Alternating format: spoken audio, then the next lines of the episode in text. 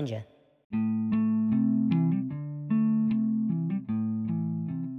Didar, Fatlagenes, Kerno, Trigis ovi in Pausaus, Digol, Senperan Lowen.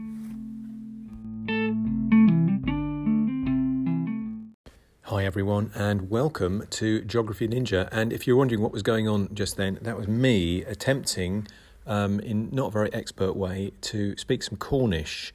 Um, and what I actually said in Cornish there was, Hello, how are you, Cornwall? Uh, I live in England. And the final bit said, Happy St. Piran's Day, because um, St. Piran's Day is on the 5th of March every year. That's ju- only just gone. Um, St. Piran is one of the patron saints of Cornwall, also the patron saint of tin miners. And tin mining, uh, traditionally, um, a big thing in Cornwall. So, what we're looking at in this uh, episode of the podcast, we're, we're looking at the, the county of Cornwall um, on the far southwestern uh, tip of the United Kingdom, part of England, although some Cornish people might disagree with that potentially.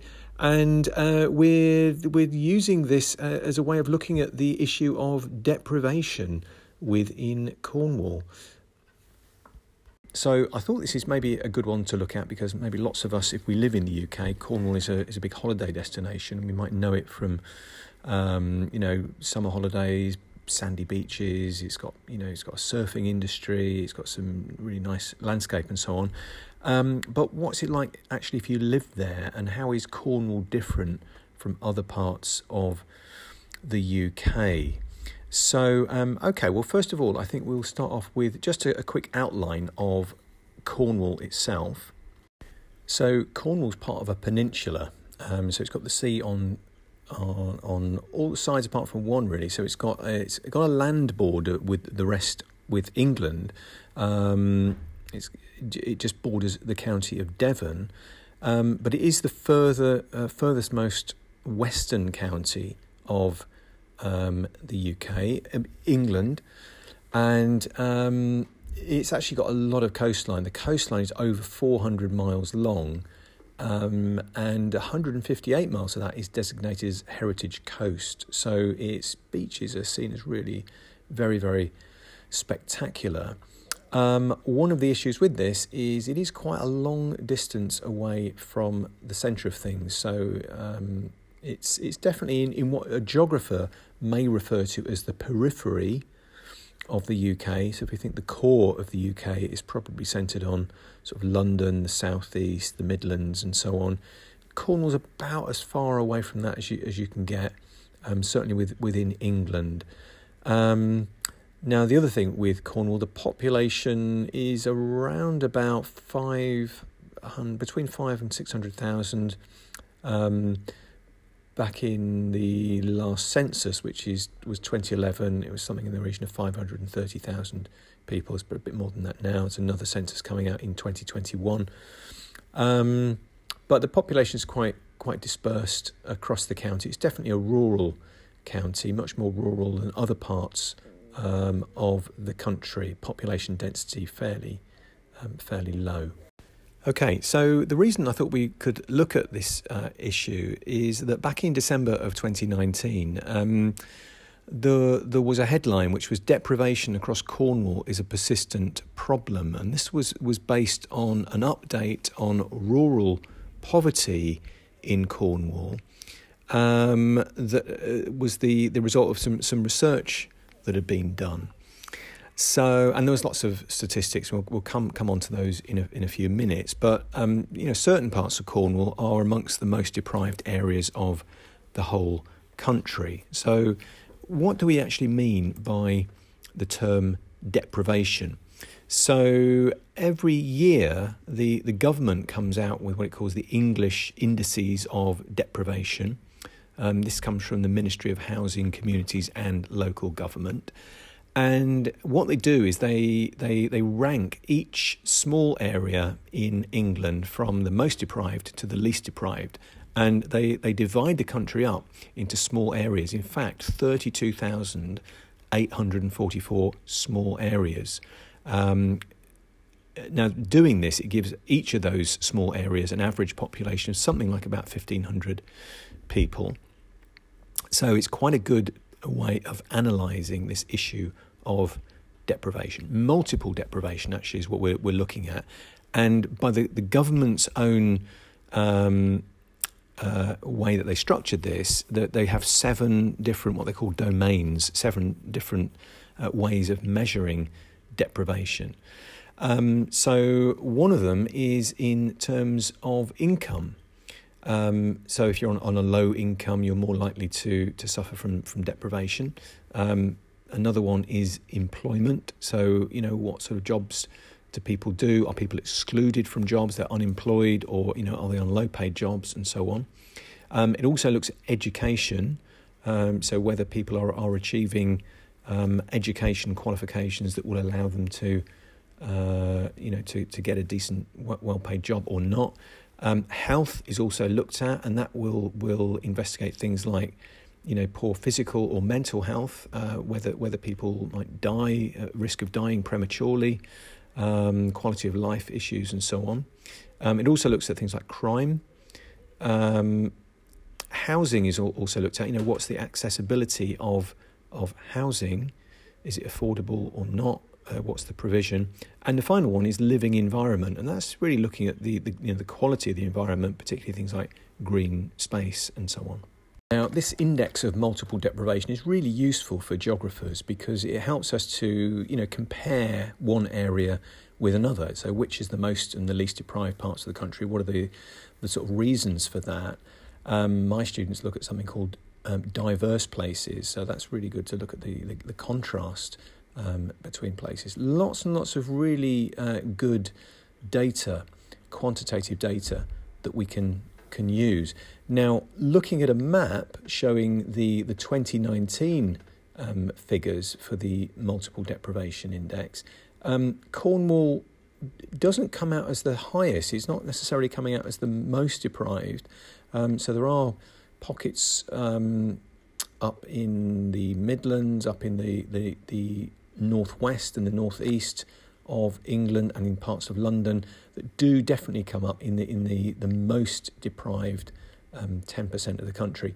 Cornwall isn't quite up at that level for, for the majority of it, but looking at the map, there are quite large areas of Cornwall that certainly do feature up in the top 30 to 40% of most deprived, and it is it does cover um, geographically covers quite a, a, large area. So a lot of Cornwall is certainly on the, the, the most deprived side rather than the, the least deprived side. So is that sort of idea that I really wanted to explore in this podcast. Geography Ninja.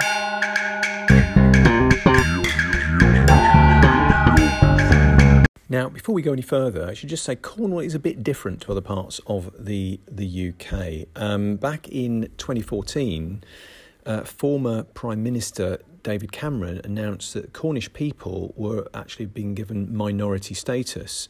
Um, and this is under the European Framework Convention for the Protection of National Minorities. Now, what this did, it gave the Cornish the same status under this European Convention um, as the UK's other uh, Celtic people. So, in other words, the Scots, the Welsh, and the Irish.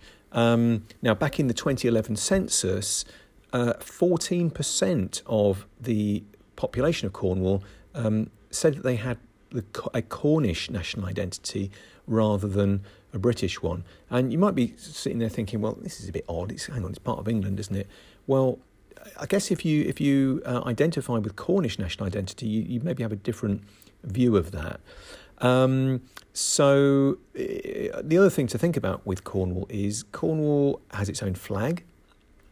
Uh, Cornwall also has its own language, the Cornish language. Now this this is not really um, a, a, living language as such. There have been attempts to revive it in recent years. Uh, it's not quite up there in terms of where uh, Welsh or Gaelic might be in the UK, but there are certainly some some people who'd like to to get Cornish uh, you know, back on the agenda again. So it does stand out as different to other rural parts of the UK. It's certainly got uh, quite a strong cultural identity in that respect. Now, the other thing to say about Cornwall that, that sets it apart a bit from the rest of the UK is it, it's got a very, very low um, ethnic diversity. Its, its ethnic mix is very, very uh, heavily weighted towards uh, white British ethnicity. In fact, the 2011 census um, said 98.2% uh, white British.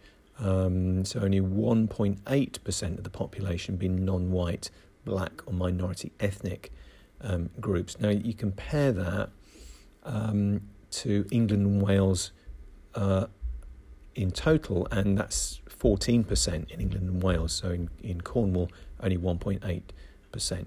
So in that respect, again, Cornwall is a little bit different. And the other thing to say is just about how rural Cornwall is. Um, it's it has 43.7% of its population are classified as rural.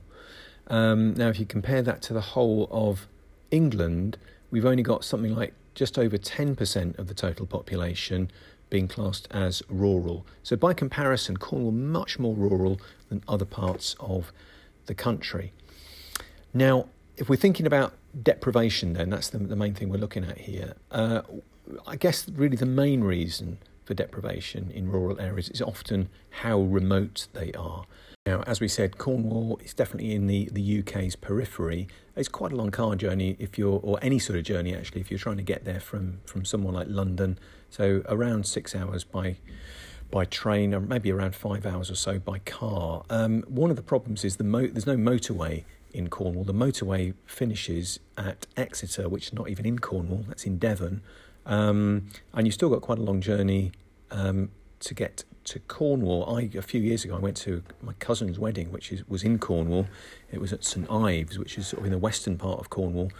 Um, I seem to remember the, the, the, journey getting to Cornwall wasn't too bad, but actually then getting to St Ives, which seemed to take forever to get to, partly because of congestion, but mainly I think just because the roads they're, they're, they're small ro- roads. Um, it just takes a lot longer to get from one place to another.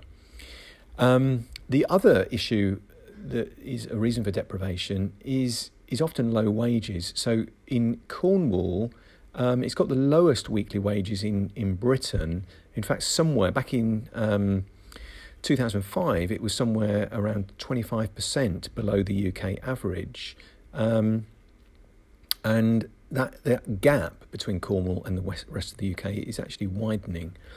So um, this this does become a problem. The the type of jobs also that people do can be a, a contributing factor. Um, there's been a decline in traditional employment in Cornwall, so which would have been dominated by agriculture and and fishing, what geographers and economists might call the, the primary sector. That would have been quite dominant, really, up until around the 1970s. Um, included in that actually would be things like mining, tin mining, and um, quarrying. Things like China clay was happening in Cornwall. Um, most of those jobs have now disappeared. Uh, the jobs that are, have replaced them, um, if you like, the post-industrial type of jobs that have replaced them, are not as good. They're mostly tertiary sector jobs, in other words, service sector, um, often in what could be called the gig economy. You know, sort of zero hours uh, employment, not really much stability of employment, and notoriously badly paid. Um, tourism is clearly a big uh, employer in Cornwall. We said it right at the beginning. You know, lots of people go there for their holidays. Um, many of those jobs badly paid and often very seasonal. All right. So, other some other things about the uh, about work. So, uh, in Cornwall, it's about twenty eight point four percent of the population between 16 and 64 who are economically inactive, and that is a little bit higher than the average figure for the UK. It's about 5% higher than the UK average. The other thing to say about Cornwall, it's got a relatively high percentage who are self employed. So, something in the region of just under 21% of the working age population are self employed. This, again, this is higher than the average for the UK. Um, by something in the region of six and a half, seven percent higher. So, um, is that a good thing or a bad thing? Well, it, you know, it, it could it could be it could be a good thing because it might suggest that people are you know setting up their own businesses. Actually, the the truth of it is, um, in some cases, it's the only option for local employment. So. Um, the other the other issue in Cornwall is that commuting to work can be an even bigger challenge um, given how long the journeys can can be. Um, so small roads often getting can often get con- congested, particularly in, in the summer. So those those are definite issues, and they, they relate to you know employment and income, which are both indicators of multiple deprivation. Um, now, the other issues that we have in, in Cornwall, you just mentioned commuting, car ownership in Cornwall is actually a relatively high level of car ownership. Um, 68%, according to the figures I've got here, 68% are over six years old, but there is a high level of car ownership. Now, this doesn't necessarily mean that people, lots, you know, people are wealthy and you know everyone's got got cars. Um, it's more likely to suggest that public transport is not necessarily very convenient or maybe not available in certain parts of of the county.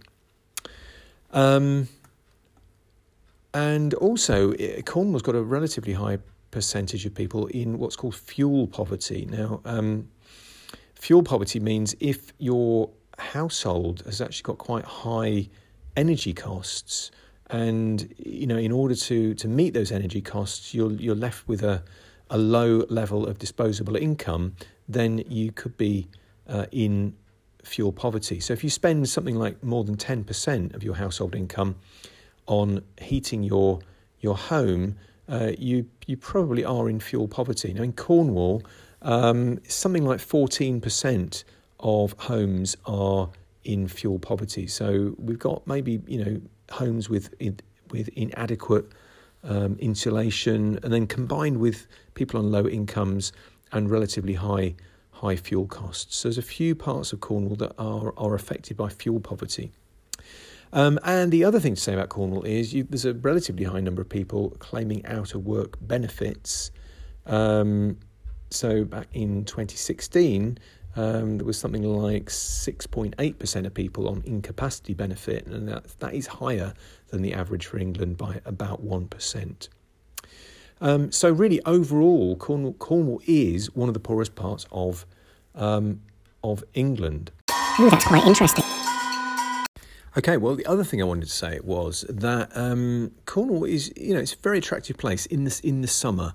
It's it's a really uh, it's an absolutely lovely place. The scenery, the landscape, the beaches, and so on, fantastic. And it, what it means is a lot of people want to move um, to either move into Cornwall, you know, maybe uh, moving from a big city, wanting to downsize, move into Cornwall. So there is a bit of counter urbanisation going on in that direction.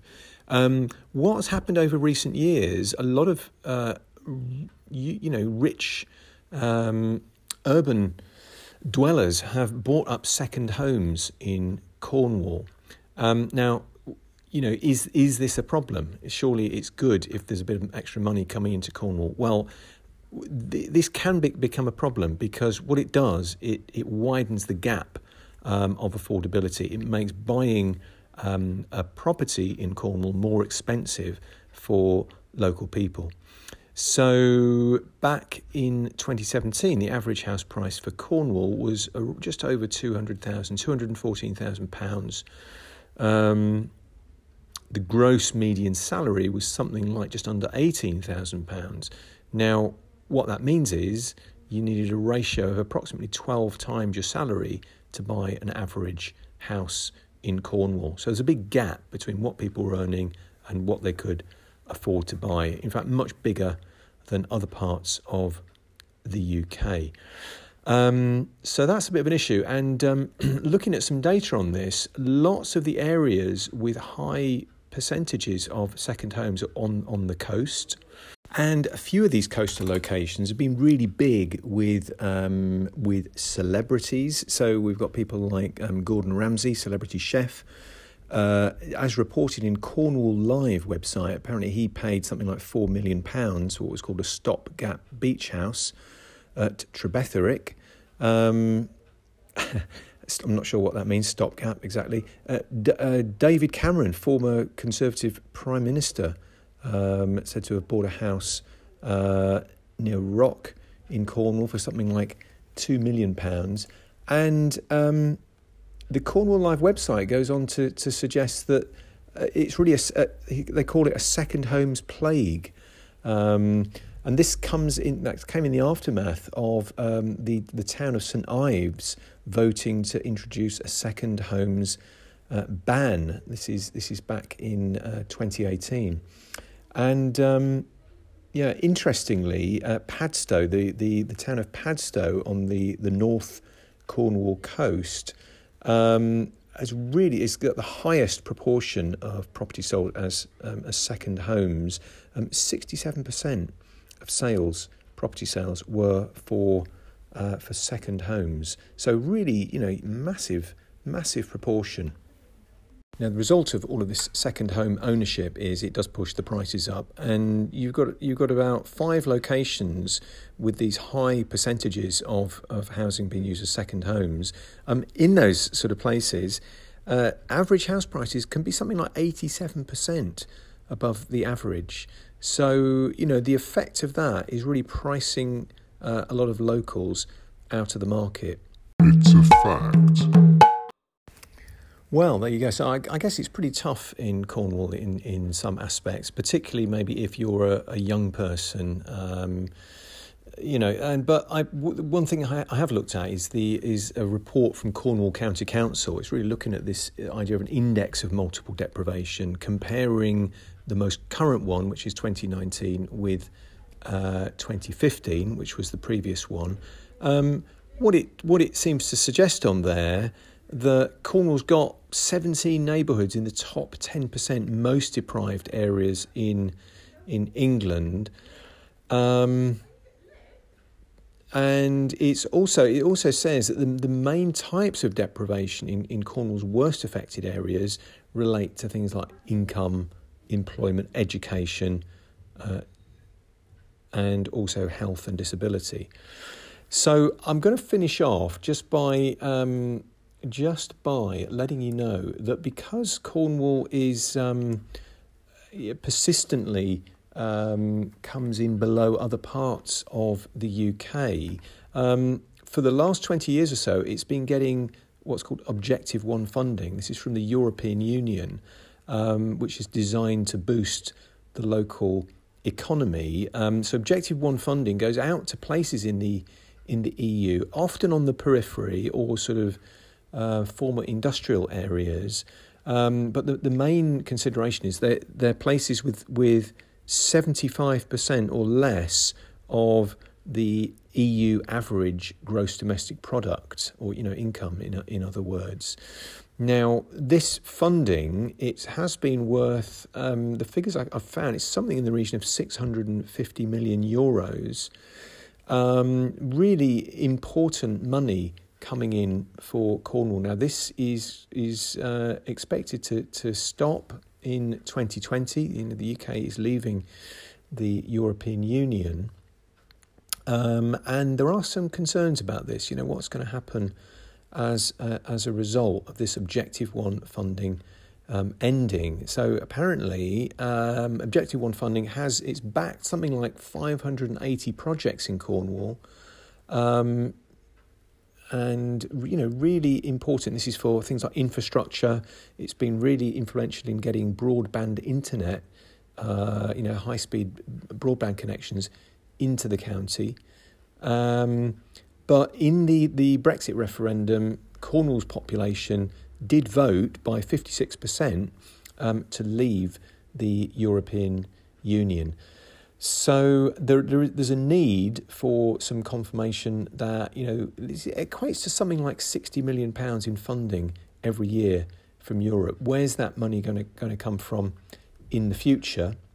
Um, and it's thought that well, Boris Johnson, Prime Minister, has has pledged to replace EU funding in Cornwall uh, for money that's coming from the uh, the UK government. In fact, when when asked directly if the government would replace EU funding for Cornwall uh, and the Isles of Scilly, uh, Boris Johnson said, Yes, it's going to be the same quantum. We're going to make sure the Prosperity Fund matches. So I guess that must be a yes. Um, and we hope so. We hope so for, for Cornwall's sake, because they're obviously having that injection of cash to boost the local economy really important. All right then. Well, I think we shall finish off there. Uh, hope you enjoyed this little trip to Cornwall, and it's um, just brought some maybe holiday memories back, or it's, it's, you know giving you an insight into the place. So uh, that's it for me. I'm going to say do geno, which is uh, goodbye. If I'm saying that to more than one person, hopefully I'm talking to more than one person. Who knows? Um, but I will. This is Geography Ninja signing out, and I will speak to you again very soon. Goodbye.